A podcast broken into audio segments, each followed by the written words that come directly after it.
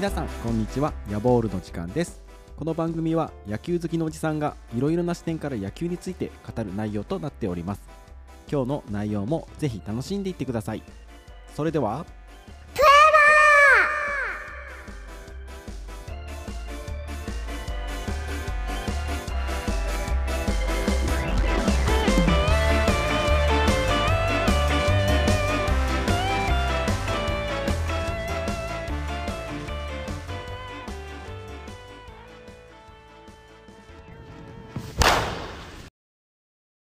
皆様改めましてこんにちは。ヤボールの時間です。今日は少し時間が経ってしまったんですけどもドラフトについてとここ最近の野球について話をしたいと思います。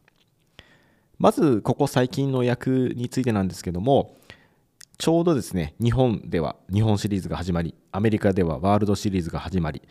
ちょうど今日の時点では両方とも2試合が終わってしかも1勝1敗ずつというような展開になっています。日本はですね、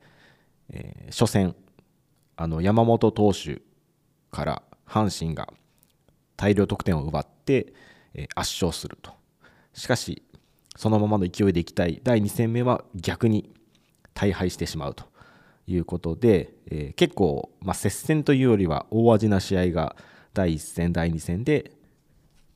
え、試合に決着がついたというような形になっています。一方ですね、え、アメリカの方は、え、こちらは結構、え、なかなかないワイルドカードから勝ち上がった両方のチームで、えレンジャーズ、テキサス・レンジャーズの方は、え勝ったら初めてのチャンピオン。そして、えダイヤモンドバックスの方は、え勝ったら22年ぶり2度目の勝利となるというような、結構まあ、上昇チームというのとは反対のチームの戦いになっています。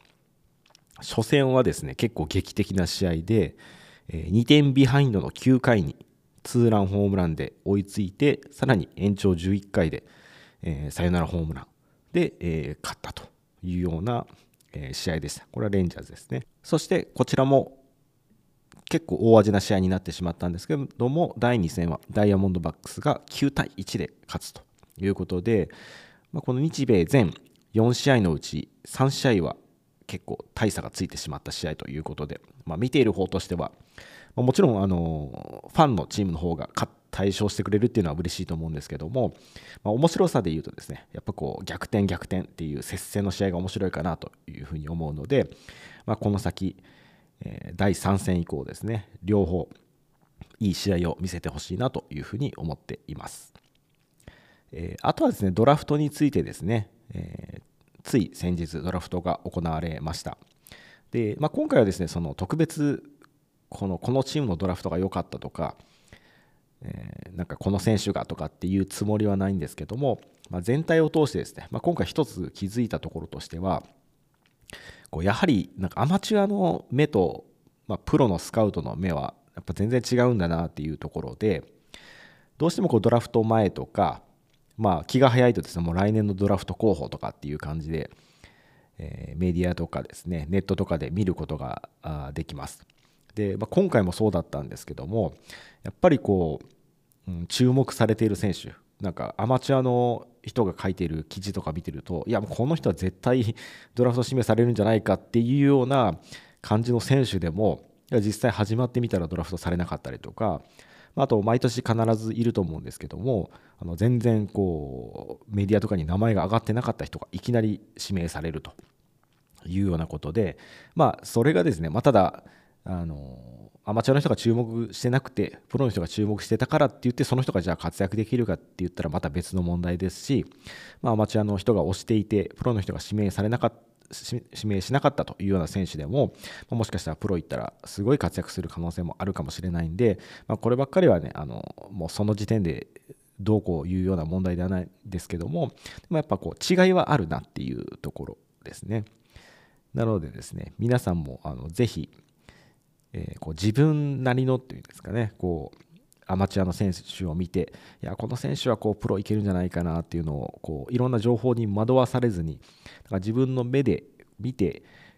うん、なんか楽しむっていうドラフトもありなんじゃないかなというふうに思います。で今回ですねあのドラフトはあの一般にもあの参加するですねあの3000円ぐらいですかね。あのお金を払ってこう観覧するというような抽選がありまして僕も一応抽選に登録はしたんですけどもやっぱすごい倍率だったみたいであの外れてしまいまして見に行くことはできなかったんですけどもあの一度はですねあの生で見てみたいなというふうに思っていますので来年もチャンスがあればまた登録してみたいなというふうに思っています。あとはですねやっぱりこの、まあ、指名された時が本当スタートという感じでまこの時期、え、ドラフト指名される選手もいれば逆にやめていかないといけないような選手もいてでその中にはえ、過去ですねドラフト1位で指名された選手たちもたくさんいてドラフト1位で指名されたからって言って活躍が